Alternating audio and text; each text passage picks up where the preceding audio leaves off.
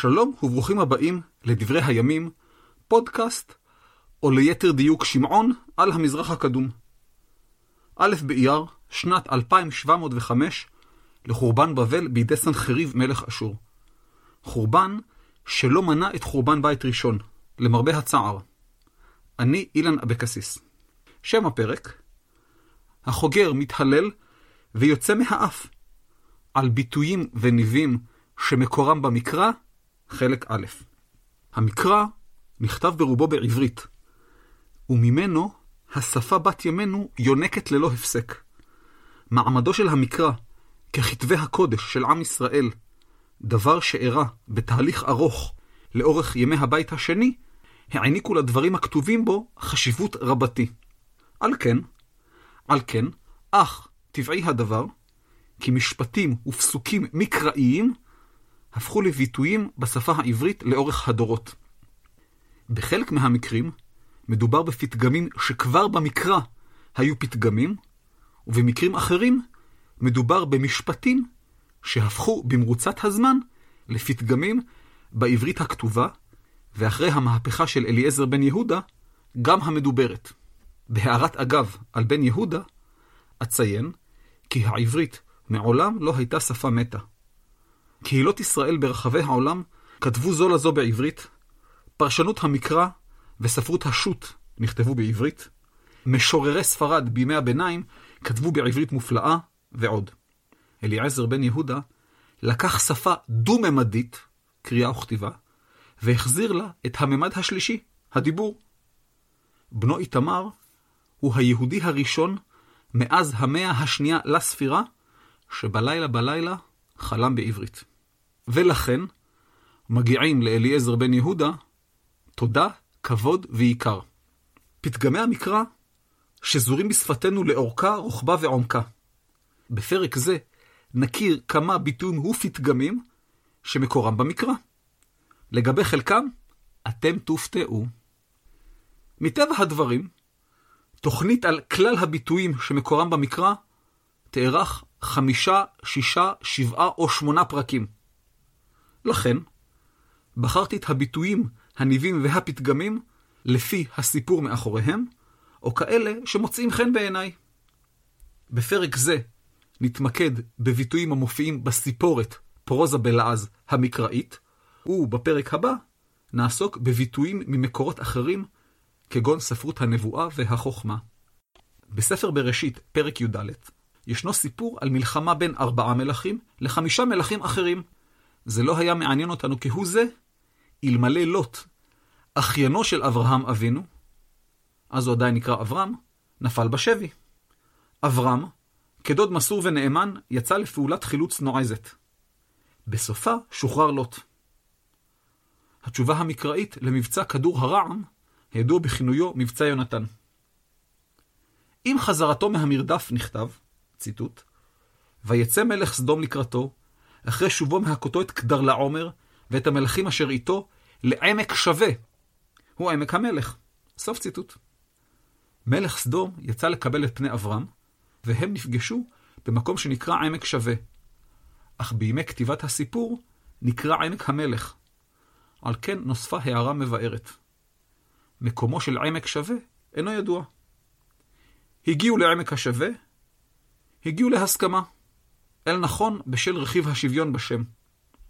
כזכור לכל, יעקב אבינו עליו השלום, ברח מפני אחיו עשיו, והגיע אל דודו לבן, אחי אמו רבקה. והנה התברר, כי האח והאחות גזורים מירייה אחת, ומדובר בצמד נוכלים. ציטוט: ויהי כשמוע לבן את שם יעקב בן אחותו, וירץ לקראתו, ויחבק לו, וינשק לו, ויביאהו אל ביתו, ויספר ללבן את כל הדברים האלה. ויאמר לו לבן, אך עצמי ובשרי עתה. וישב עמו חודש ימים. ויאמר לבן ליעקב, אחי אחי אתה, ועבדתני חינם? הגידה לי, מה משכורתך? וללבן שתי בנות, שם הגדולה לאה, ושם הקטנה רחל. ועיני לאה רכות, ורחל הייתה יפת תואר ויפת מראה. לא ברור מה הכוונה שעיני לאה רכות, רק ברור שזה בניגוד ליופייה של רחל. והנה חידת קרש, אותה ניתן לחוד לחבר'ה בתפילת שחרית. מה הקשר בין לאה אימנו לתרנגולת? התשובה, ביצה. ככתוב, ועיני לאה רכות. יש ביצה רכה ויש ביצה עין. ונמשיך. ויאהב יעקב את רחל, ויאמר, עבדך שבע שנים ברחל בתך הקטנה.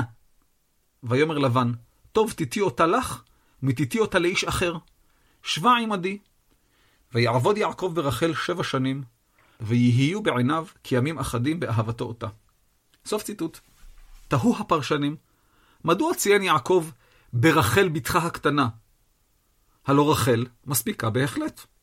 לאור תפיסת העולם של כמה מחז"לינו, שאין שום מילה מיותרת במקרא, וראוי לציין גם את התפיסה הנגדית של חז"לים אחרים, שדיברה תורה בלשון בני אדם, הרי שתי המילים העוטפות גירו את דמיונם. בבראשית רבה, מדרש על ספר בראשית, נכתב, ציטוט, ויאמר, עבדך ברחל בתך הקטנה, ברחל ולא בלאה, בתך שלא תביא אחרת מן השוק, ושמה רחל. קטנה, שלא תחליף שמותן זו בזו. סוף ציטוט. אבל זה לא עזר ליעקב כידוע. הביטוי ברחל בתך הקטנה, משמעו דבר מפורש, חד משמעי, נטול ספק ומובן לחלוטין. באופן מעשי, לא חשוב כמה יעקב היה מפורט, נהיר וברור, בסופו של דבר הוא מצא עצמו נשוי לשתי אחיות. יעקב אבינו ישב אצל לבן דודו כעשרים שנה. בכל הזמן הזה הוא ראה את צאן לבן, אבל הגיע הרגע בו צריך להיפרד ולחזור הביתה. ויעקב הבין שעד עכשיו הוא היה אצל דודו שדאג לכל. אבל כשהוא יהיה ברשות עצמו, מה אז? ציטוט: ויהי כאשר ילדה רחל את יוסף, ויאמר יעקב אל לבן, שלחני ואליך אל מקומי ולארצי. תנה את נשי ואת ילדי, אשר עבדתי אותך בהן, ואליך. כי אתה ידעת את עבודתי אשר עבדתיך. ויאמר אליו לבן, אם נא מצאתי חן בעיניך, ניחשתי ויברכני אדוני בגללך. ויאמר, נוקבה שכרך עלי ואתנה. ויאמר אליו, יעקב הכוונה, אתה ידעת את אשר עבדתיך, ואת אשר היה מקנך איתי, כי מעט אשר היה לך לפניי, ויפרוץ לרוב, ויברך אדוני אותך לרגלי. ועתה, מתי אעשה גם אנוכי לביתי? סוף ציטוט. עשה לביתו הוא ביטוי המציין אדם הדואג למשפחתו מההיבט הכלכלי. וזכור לכל, אלחנן טננבאום, שטען שעסקת הסמים, לכאורה, כן? המדומה במהלכה נחטף ללבנון, הייתה במטרה לעשות לביתו. מיעקב אבינו עליו השלום, נדלג אל בני ישראל העמלים בבניית ערי המסכנות. העברים היו עבדים במצרים, ולא ממש הכירו משהו אחר. והנה הגיע צמד לא ברור, משה ואהרון, והתחילו לבלבל לפרעה את המוח בנוגע לכך שהעבדים ילכו שלושה ימים למדבר לזבוח לאדוני, אלוהי העברים, ואחר כך הם יחזרו במרכאות. תגובת פרעה היא קצרה. ציטוט: ויאמר עליהם מלך מצרים, למה משה ואהרון תפריעו את העם ממעשיו? לכו לסבלותיכם. ויאמר פרעה, הן רבים עתה עם הארץ, והשבתם אותם מסבלותם. סוף ציטוט. בעברית פשוטה, אל תבלבלו לי את המוח. אבל פרעה הבין שלעברים יש יותר מדי זמן פנוי, וזמן פנוי מוליד מחשבות טיפשיות כידוע. הפתרון, להעמיס עבודה נוספת על העם, כדי שלא יהיה להם זמן לשטויות. אם עד עתה העם היה צריך ללבון לבנים במכסה מסוימת, כאשר את התבן ללבנים מספקים המצרים, הרי עתה העם צריך לקושש את התבן ולעמוד במכסת הלבנים כמקודם. ליבון לבני בוץ דורש קש המשמש כחומר מלכד את הבוץ, כמו שביצה מלכדת את הבצק. וזה מה שקרוי בימינו הרעה בתנאי העבודה. שוטרי בני ישראל לא הצליחו לעמוד במשימה והוכו. כעס השוטרים יצא כמובן על משה ואהרון. ציטוט: ויפגעו, פגשו הכוונה, את משה ואת אהרון ניצבים לקראתם בצאתם מאת פרעה. ויאמרו עליהם, ירא אדוני עליכם, וישפוט אשר הבאשתם את ריחנו בעיני פרעה ובעיני עבדיו, לתת חרב בידם להרגנו. סוף ציטוט. להבאיש את הריח בעיני מישהו, משמעו לדבר סרה, להשמיץ וללכלך על מישהו. הדבר המעניין הוא שהריח מבאיש בעין ולא באף, ואינני יודע מדוע. לאחר מתן תורה, קיבל משה רבנו עוד כמה חוקים, והנה אחד מהם, ציטוט, וכי יכה איש את עין עבדו או את עין עמתו ושחטה, לחופשי ישלחנו, תחת עינו. ואם שן עבדו או שן אמתו יפיל, לחופשי ישלחנו, תחת שינו. סוף ציטוט. החוק מדבר על אדם שפגע בעינו או שינו של עבדו או אמתו. אמנם, במזרח הקדום, העבד נחשב כרכוש לכל דבר ועניין, אבל החוק מכיר בכך שהעבד והאמה הם בני אדם. מי ששיחט את עין עבדו, או הפיל את שן עבדו או אמתו, ישחרר אותם לחופשי תמורת העין או השן. יצא בשן ועין, יצא מעניין כלשהו בקושי רב ובנזקים. לאחר יציאת מצרים, נדד העם במדבר, וכמו ישראלים טובים, התלוננו על כל צעד ושעל. ישראלים, נו, ציטוט, והאספסוף אשר בקרבו התאוו תאווה, וישובו ויבכו גם בני ישראל ויאמרו, מי יאכילנו בשר? זכרנו את הדגה אשר נאכל במצרים חינם. הנה, ישראלים, אמרת להם חינם, קנית אותם.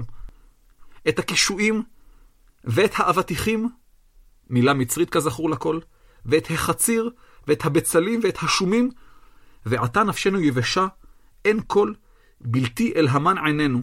סוף ציטוט. עם כל הכבוד למן, רוצים בשר. משה פנה אל האל וביקש את נפשו למות. רק לא לשמוע את הקיטורים והבכיינות של העם. תגובת אדוני הייתה, ציטוט, ואל העם תאמר, התקדשו למחר ואכלתם בשר, כי בכיתם באוזני אדוני לאמור, מי יאכילנו בשר? כי טוב לנו במצרים. ונתן אדוני לכם בשר, ואכלתם.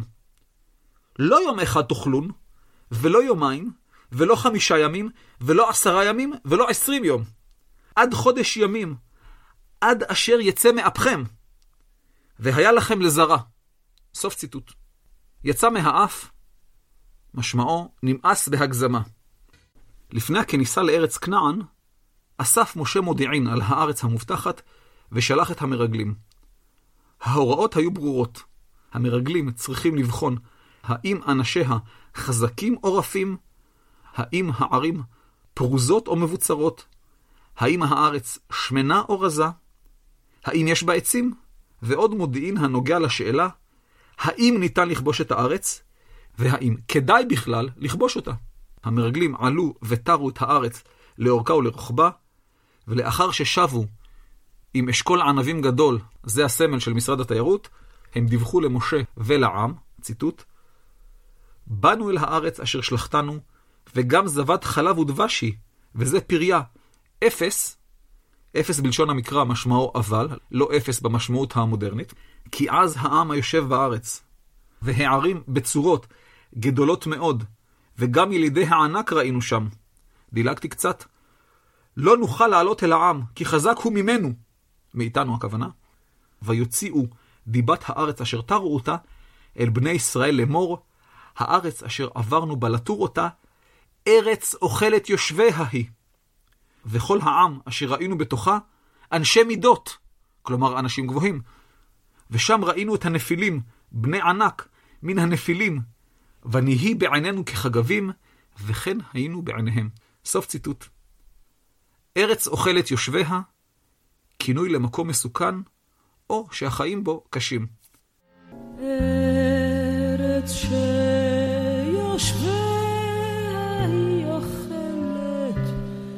וזבת חלב ודבש ותכלת, לפעמים גם היא עצמה גוזלת את כבשת הרש. קטע זה משיר ארץ, שאת תחילתו שמענו, כתב נתן יונתן לזכר בנו ליאור, שנפל במלחמת יום כיפור, ביום הראשון ללחימה, עת היה מ"מ טנקים בסיני. דוד שירת בחצר שאול. בשלב מסוים עבר ביניהם טיגריס בנגלי, 200 קילו, שחור משחור. דוד הבין שחייו בסכנה, הוא מיהר לעשות ויברח. דוד נדד בשולי הארץ הנושבת. אנשי זיף, מדרום לחברון, הודיעו לשאול כי דוד, המורד במלכות כזכור, נמצא באזור. ציטוט: ויקומו וילכו זיפה לפני שאול, ודוד ואנשיו במדבר מעון בערבה, אל ימין הישימון. וילך שאול ואנשיו לבקש, ויגידו לדוד, וירד הסלע, וישב במדבר מעון. וישמע שאול, וירדוף אחרי דוד מדבר מעון. וילך שאול מצד ההר מזה, ודוד ואנשיו מצד ההר מזה. ויהי דוד נחפז ללכת מפני שאול, ושאול ואנשיו עותרים אל דוד ואל אנשיו לתופסם. כלומר, אוטוטו שאול משיג את דוד. ומלאך, שליח הכוונה, בא אל שאול לאמור, מהרב אליך, כי פשטו פלישתים על הארץ. וישב שאול מרדוף אחרי דוד, וילך לקראת פלישתים, על כן קראו למקום ההוא סלע המחלקות. ויעל דוד משם וישב במצדות עין גדי. סוף ציטוט. גם במקרה זה, סלע המחלקות הוא שם מקום. סלע המחלוקת הוא עניין עליו ניטש מאבק עז.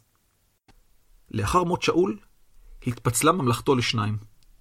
ביהודה מלך דוד, ובישראל מלך איש בושת, או אשבעל, בן שאול.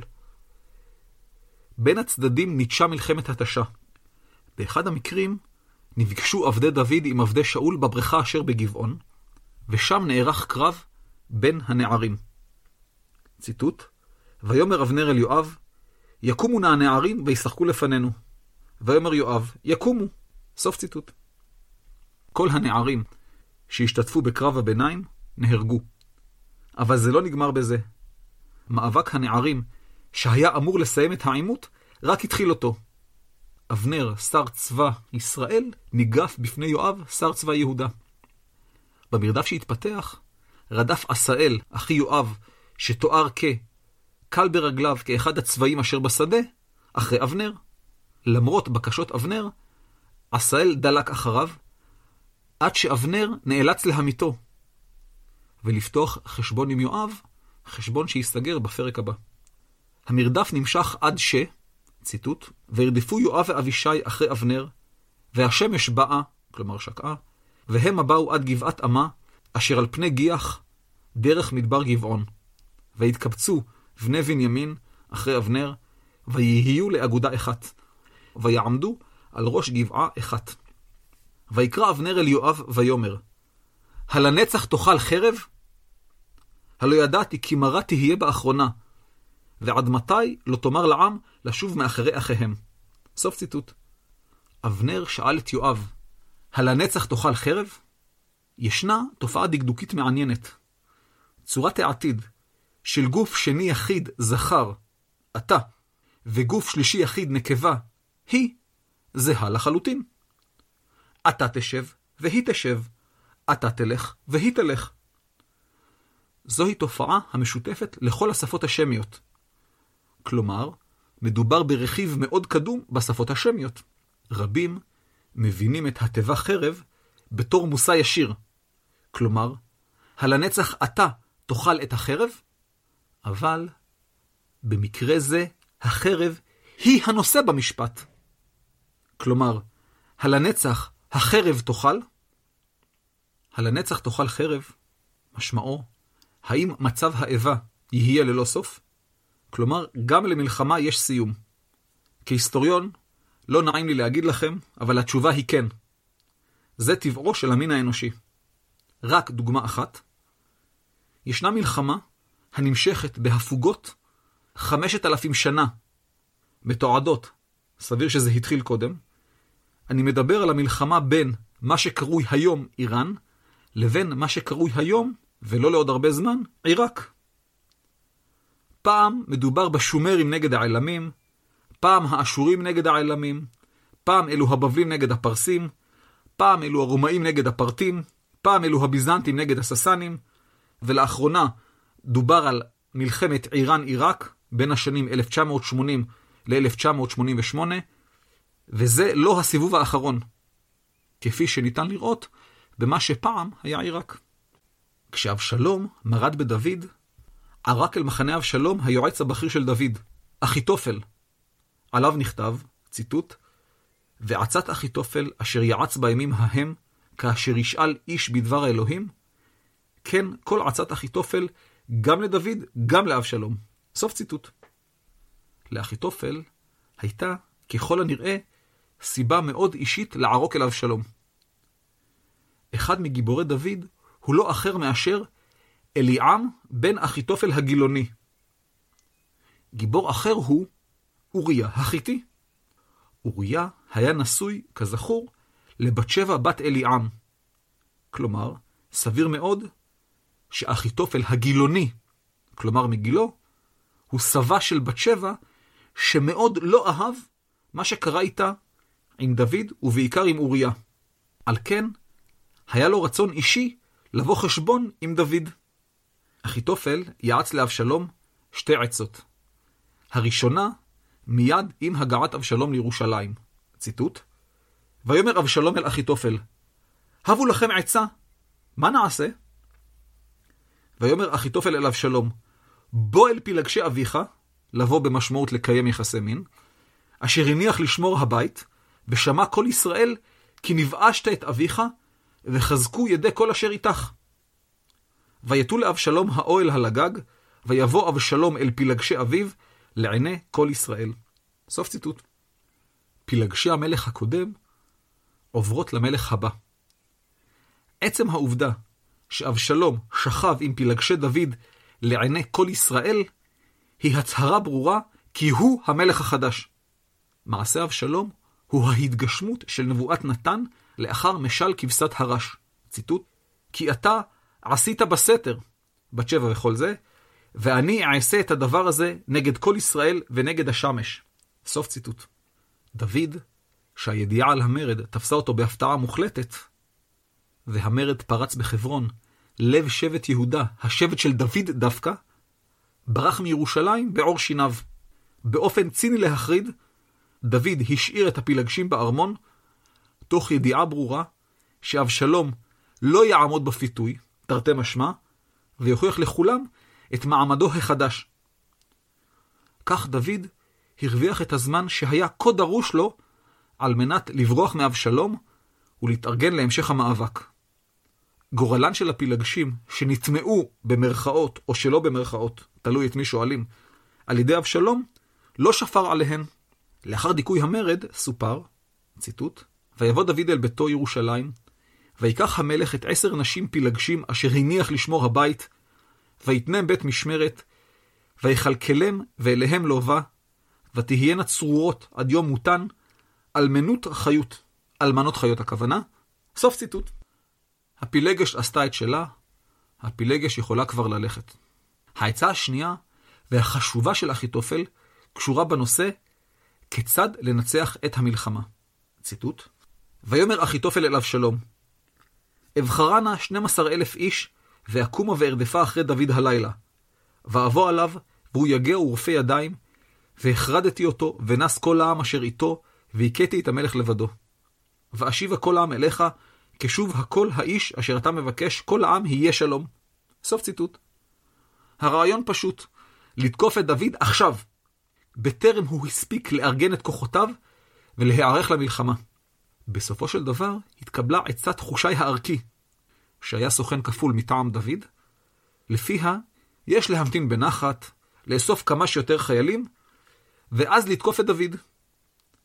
עצת חושי נתנה לדוד את הזמן שהוא כה נזקק לו. זמן שבסופו של דבר הכריע את המלחמה לטובת דוד. למרות שעצת אחיתופל היא-היא העצה הטובה, ואילו אבשלום היה מקבל אותה, היינו שרים, אבשלום מלך ישראל חי וקיים. אך היות וההיסטוריה נכתבה על ידי המנצחים, דוד במקרה הזה, הפך הביטוי עצת אחיתופל שם נרדף לעצה רעה.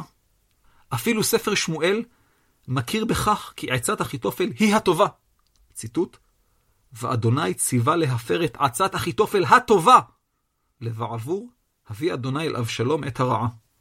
סוף ציטוט.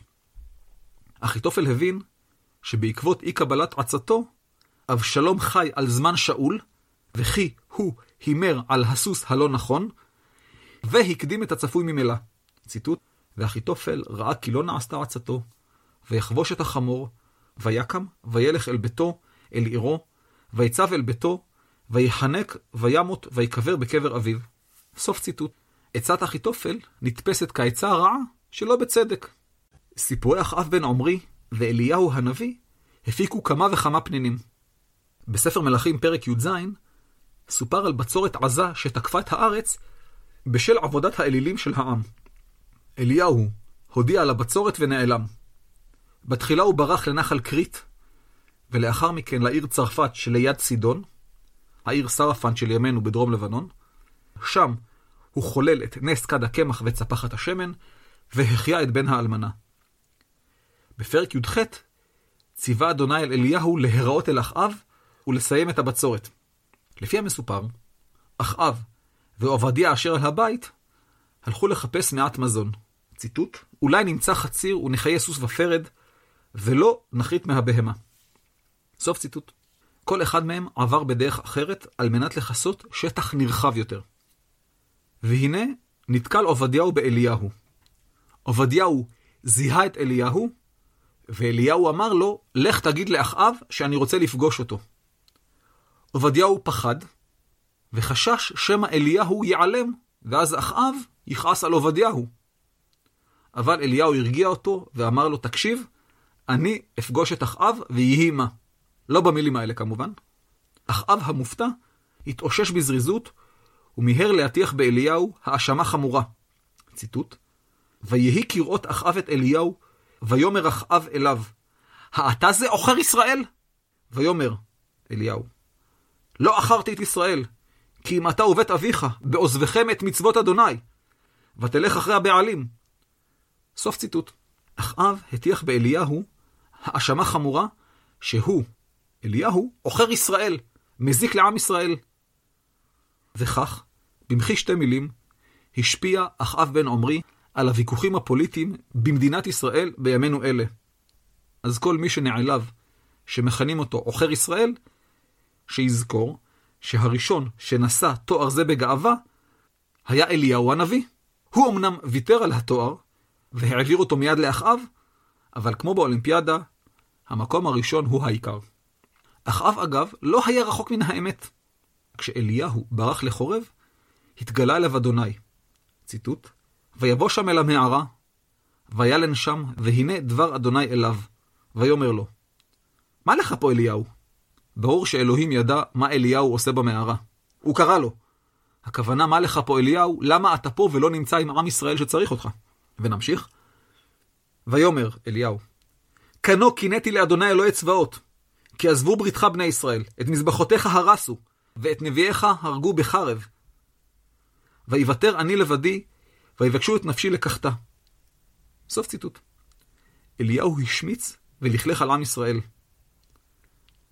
גם אחרי ההתגלות ברוח, ברעש, רעש אדמה הכוונה, באש ובקול דממה דקה, חזר אליהו על דברי הבלע הללו על עם ישראל. חז"ל מאוד לא אהבו את העובדה שאליהו השמיץ ככה את העם. בטח ובטח בניגוד למשה, שבכל צומת הכרעה בחר להגן על העם, למרות שהיו למשה סיבות מצוינות לנהוג אחרת. על כן, על דברי השקר, כאילו עם ישראל עזב את בריתו עם אלוהים, חז"ל הענישו במרכאות את אליהו. ציטוט מתוך פרקי דרבי אליעזר. אמר לו הקדוש ברוך הוא, דילגתי קצת, חייך, שאין ישראל עושים ברית מילה, עד שאתה רואה בעיניך. סוף ציטוט. ומכאן המנהג להציב בכל ברית מילה כיסא לאליהו הנביא, שמתרוצץ מברית לברית, ונוכח בכל יום מחדש שעם ישראל לא עזב את בריתו עם האל. ועל הדרך, טוחן בורקס בשר ברוטף פטריות, ולוגם ליטרים על גבי ליטרים של סופר דרינק. ככה יעשה למי שמלכלך על עם ישראל. עוכר ישראל, אליהו למשל.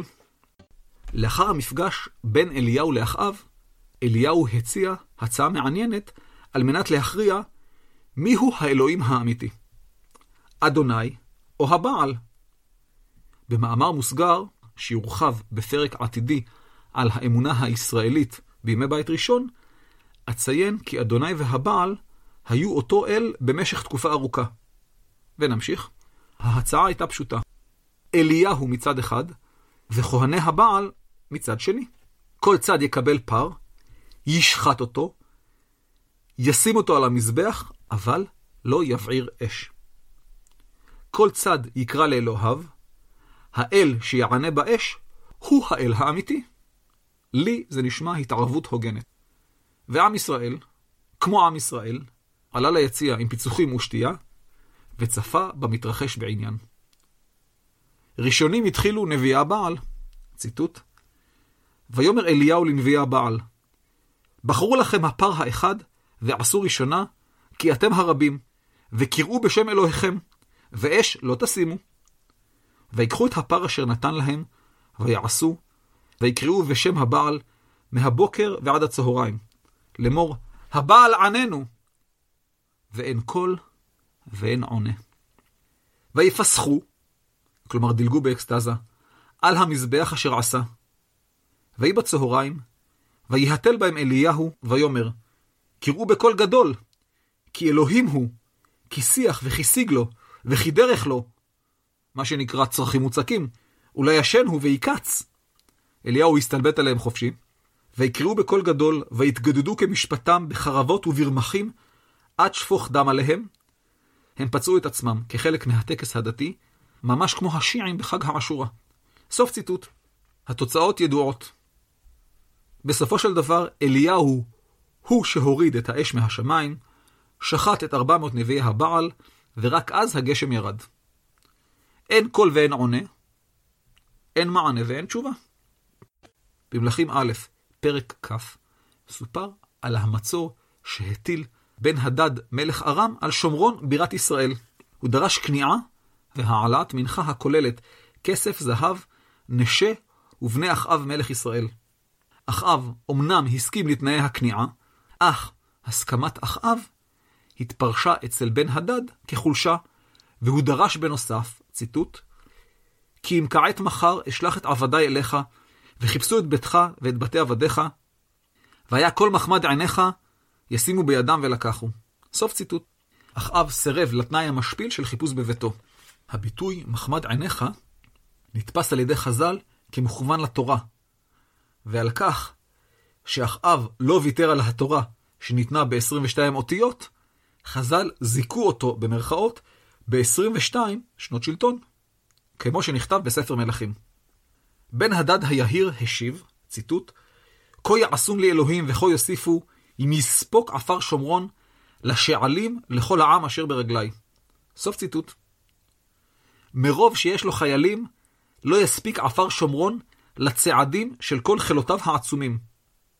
אחאב לא נבהל, וענה במשפט שהפך לקלאסיקה. ציטוט: ויען מלך ישראל, ויאמר, דברו, אל יתהלל חוגר כמפתח. סוף ציטוט. מי שחוגר את כלי המלחמה לקרב, שלא יתהולל, יתרברב עד שהוא לא יחזור מהמלחמה, ויפתח את כלי המלחמה.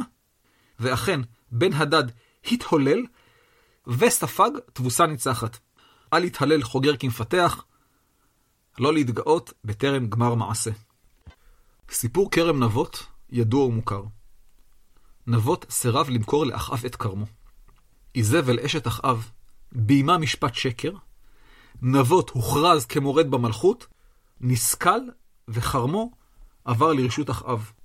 אלוהים, שלא אהב את ההתנהלות הזו, בלשון המעטה, שלח את אליהו הנביא לנבא נבואת חורבן לאחאב.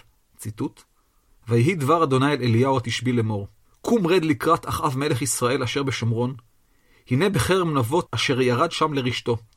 ודיברת אליו לאמור, כה אמר אדוני, הרצחת וגם ירשת? ודיברת אליו לאמור, כה אמר אדוני, במקום אשר לקקו הכלבים את דם נבות, ילוקו הכלבים את דמך גם אתה. סוף ציטוט. אליהו מיהר ללכת אל כרם נבות, ולשאת בפני אחאב את הדברים. ציטוט: יען התמכרך לעשות הרע בעיני אדוני. הנני מביא אליך רעה, וביערתי אחריך, והכרעתי לאחאב, משתין בקיר ועצוב ועזוב בישראל. ונתתי את ביתך כבית ירבעם בן נבט, וכבית בעשה בן אחיה, אל הכעס אשר הכעסת, ותחתי את ישראל. וגם לאיזבל דיבר אדוני לאמור. הכלבים יאכלו את איזבל בחיל יזרעאל, המת לאחאב בעיר יאכלו הכלבים, והמת בשדה יאכלו עוף השמיים. סוף ציטוט. שימו לב, למרות נבואת הפורענות החריפה הזו, אליהו לא אמר לאחאב, הרצחת וגם ירשת. רק אלוהים אמר את זה לאליהו. אבל פה נגמר הטלפון השבור. כך שבפעם הבאה שישאלו אתכם מי אמר למי, הרצחת וגם ירשת, אל תקפצו כחמור בראש ותגידו אליהו לאחאב. לא. אלוהים אמר לאליהו שיגיד לאחאב, אבל הוא לא אמר. הרצחת וגם ירשת, הוספת חטא על פשע. בימי יורם בן אחאב, שוב צרו הארמים על שומרון. הרעב היה כבד, וכך סופר. ציטוט: ויהי רעב גדול בשומרון, והנה צרים עליה, עד היות ראש חמור בשמונים כסף, ורובע הקו דביונים בחמישה כסף. רובע הקו זה משהו בסדר גודל של שש ביצים. במקור כתוב חיריונים, אבל מפאת הלשון הנקי אומרים דביונים, כלומר חרא של יונים במחילה מכם. כמה עשרות גרמים של חרא של יונים במחילה במחיר מופקע. ונמשיך. ויהי מלך ישראל עובר על החומה, ואישה צעקה עליו לאמור, הושיע אדוני המלך. ויאמר, אל יושיעך אדוני. מאין הושיעך? המן הגורן או מן היקב? סוף ציטוט. המן הגורן או מן היקב, משמעו, האוכל להיענות לבקשתך? ביטוי זה זכה לתהילת עולם בסרט הטוב ביותר בכל הזמנים, חגיגה בסנוקר כמובן. את כבוד הרב יוסף שמש, בגילומו של יעקב בנאי, זיכרונו לברכה, שאל את יעקב חלפון השיכור, בגילומו של אריה אליאס, זיכרונו לברכה גם כן, האם כבודו עובד ביקב? תשובת חלפון הייתה, ציטוט, ביקב, בגורן, מאיפה שבא, בא. סוף ציטוט. כן, כן, ציטוט וסוף ציטוט. חגיגה בסנוקר זה חלק מכתבי הקודש מבחינתי. והנה הקטע המקורי. כבודו עובד ביקב. ביקב, בגורן, מאיפה שבא? ותודה לכבוד הרב ולחלפון. חזקיהו מלך יהודה מרד בסנחריב מלך אשור בשנת 705 לפני הספירה. ואני מזכיר את פרק 7 בפודקאסט, סליחה, בשמעון, כציפור בכלוב על מסע סנחריב. בדף הפרק שמתי קישור. סנחריב עלה על ארץ יהודה בשנת 701 לפני הספירה, וחזקיהו מיהר להיכנע ולשלם מס כבד. פה לכאורה העניין הסתיים. אבל משום מה, שלחו האשורים משלחת להכניע את ירושלים שוב. ציטוט: וישלח מלך אשור את טרטן, שר הצבא, ואת רב סריס, המשרת הראשי, שא רש"י באכדית, אדם שאשכב עמו, המובן המודרני הוא מאוחר יותר, החל מהתקופה הפרסית, ואת רב שקה, שר המשקים, מן לכיש אל המלך חזקיהו בחיל כבד ירושלים, ויעלו ויבואו ירושלים, ויעלו ויבואו, ויעמדו בתעלת הבריכה העליונה, אשר במסילת שדה כובס, ויקראו אל המלך, ויצא אליהם אליקים בן חלקיהו אשר על הבית, ושבנה הסופר, ויואח בן אסף המזכיר, ויאמר אליהם רב שקה, אמרו נא אל חזקיהו, כה אמר המלך הגדול, מלך אשור, מה הביטחון הזה אשר בטחת? אמרת, אך דבר שפתיים עצה וגבורה למלחמה. עתה, על מי בטחת כי מרדת בי? עתה, הנה בטחת לך על משענת הקנה הרצוץ הזה, על מצרים, אשר יסמך איש עליו, ובא בכפו ונקבה, כן פרעה מלך מצרים, לכל הבוטחים עליו. סוף ציטוט. רב שקה שאל שאלה פשוטה, מאיפה החוצפה של חזקיהו העלוב למרוד במלך אשור האדיר? עם כל הכבוד לניצחון בשבת על הפועל מרמורק, פה זה ברצלונה, כן? הרי מדינה זעירה, כמו יהודה, הרוצה להתמודד עם מעצמה כמו אשור, זה גובל בטירוף. שמא יהודה נסמכה על עזרת המעצמה הנגדית מצרים? כן אגב, לא שזה עזר להם. רב שקה זלזל במצרים וכינה אותה משענת הקנה הרצוץ. משענת, משענת שלא רק שהיא לא מסייעת, אלא כשהיא נשברת, החודים פוצעים את כף היד האוחזת בה. משענת קנה רצוץ, מישהו או משהו שלא ניתן לסמוך עליו, והוא אך גורם נזק. כל מי שהשם ברק אובמה קופץ לראשו, עושה זאת על אחריותו האישית. זהו, עד כאן. החוגר מתהולל ויוצא מהאף. על ביטויים וניבים שמקורם במקרא, חלק א'. תודה לכם שהאזנתם. תודה לחברי מועצת החכמים שקראו את הטקסט והפכו את העקוב למישור, אבי הרטמן, עמית פלאצ'י ודנה שטיר. הפרק הבא בדברי הימים יעלה באלף בסיוון, חלק ב' של פרק זה. הפרק הבא בדבר היום יעלה בט"ו באייר. שם הפרק, בקשיש, על לוח גזר. הדואל הוא אילן כרוכית אילן abc.co.il טופס צור קשר, אף הוא חי וקיים. רשימת התפוצה מחכה לכם. גם ספרי הסגן של בר כוכבא מחכה לכם באתר. גם רשימת ההרצאות מחכה לכם באתר. אל תהססו, הזמינו. אנא סמנו אהבתי בדף הפייסבוק ובפוסטים השונים, ואל תהססו לשתף ולהמריץ את חבריכם לנהוג כמוכם. טיול המאזינים היה מוצלח ביותר, ואתם יכולים כבר לשריין את חג הסוכות. בשל נסיבות הזמן והמקום, לא הסתייע טיול בחול המועד, אבל בסוכות, עם התראה ארוכה דייה, יתקיים הטיול בחול המועד. פרטים לקראת הטיול. במהלך הפרק נעזרתי בספרו של יצחק מילו, ניבי התנ"ך. תודה לך צדיק. בפרק הושמע קטע משיר ארץ, מאת נתן יונתן בביצוע חווה אלברשטיין. ולסיום, אני שמח להמליץ על תוכנית רדיו אמנם, אבל שזמינה גם ברשת כשמעון. למעשה, אני ממליץ על השדרנית אפרת בזרקון שחר, המשדרת את אקדמיה באלף. בדף הפרק צירפתי קישור לדף שלה באייקאסט. נשמע קטע קצר מסדרת התוכניות על קוריאה. בקטע תוכלו לשמוע את השיר גנגם, שהוא אזור בסאול סטייל, בתרגום סימולטני לעברית. היכן עוד תשמעו דבר כזה? רק באקדמיה באלף ואצלי. להתראות. השיר בעצם מדבר על קנגנם סטייל, שזה סגנון חיים שמאפיין את אזור קנגנם בסאול. אנחנו שזו כותבים את זה שכונת דרך... יוקרה. אה, זו שכונת יוקרה, כן. זה דרום סאול. אה, משווים את זה לבברלי הילס, אה, אזור עם כל חנויות המותגים והקפה הכי יוקרתי והמסעדות המדהימות, כל המי והמי מסתובבים שם. זה לא אזור קטן, קנגנם זה למעשה נתח גדול של העיר שחיים בו אלפים, אה, סביר להניח שעשרות אלפים של אנשים, אה, במגדלי יוקרה, בבתים פרטיים, בווילות, בכל צורה אפשרית. אבל הייחוד של המקום הוא שזה אזור מתפתח חדש.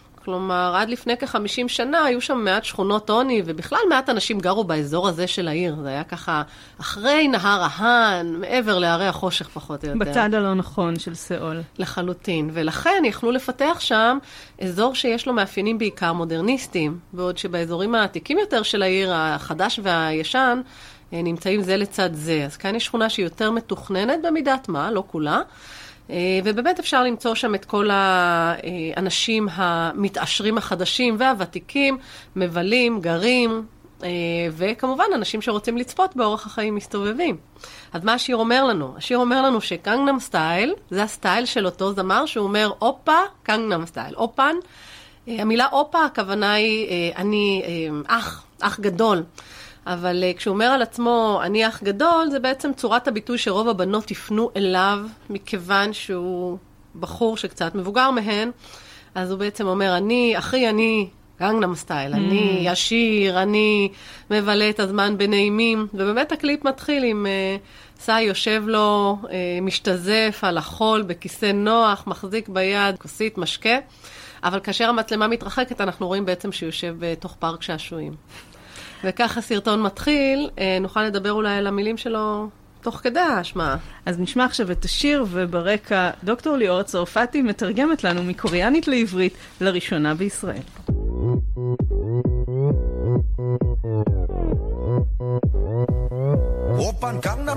אוקיי, okay, אז הוא אומר, אני, יש לי סטייל של קנגנאם.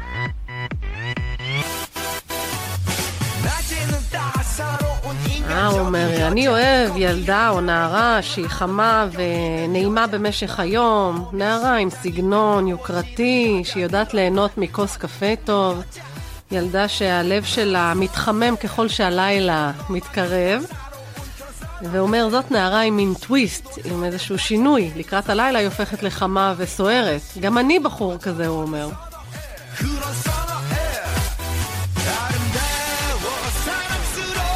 פה הוא מדבר על היופי שלה, אומר, יפה, אחת שאפשר לאהוב, היי, את, בואי הנה, את, את יפה, אותך אני רוצה.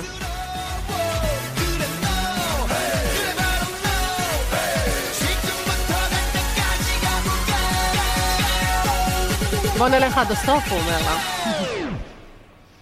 וופן קנגנאם סטייל. כן, כאן הוא אומר, יש לי את הסטייל של קאנגנאם.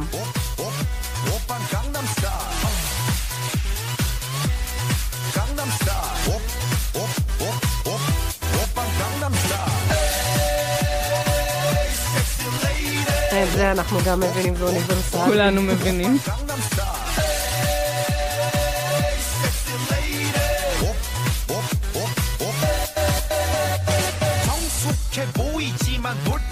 הוא אומר, אני אוהב אה, נערה שנראית שקטה, אבל כשהיא משחקת היא מאוד משחקת.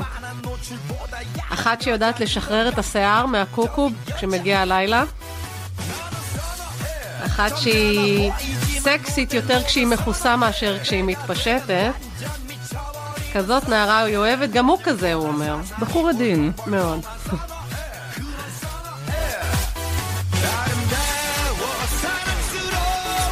על עצמו הוא אומר, "אה, יש לי רעיונות אה, טובים ומדליקים יותר מאשר שרירים.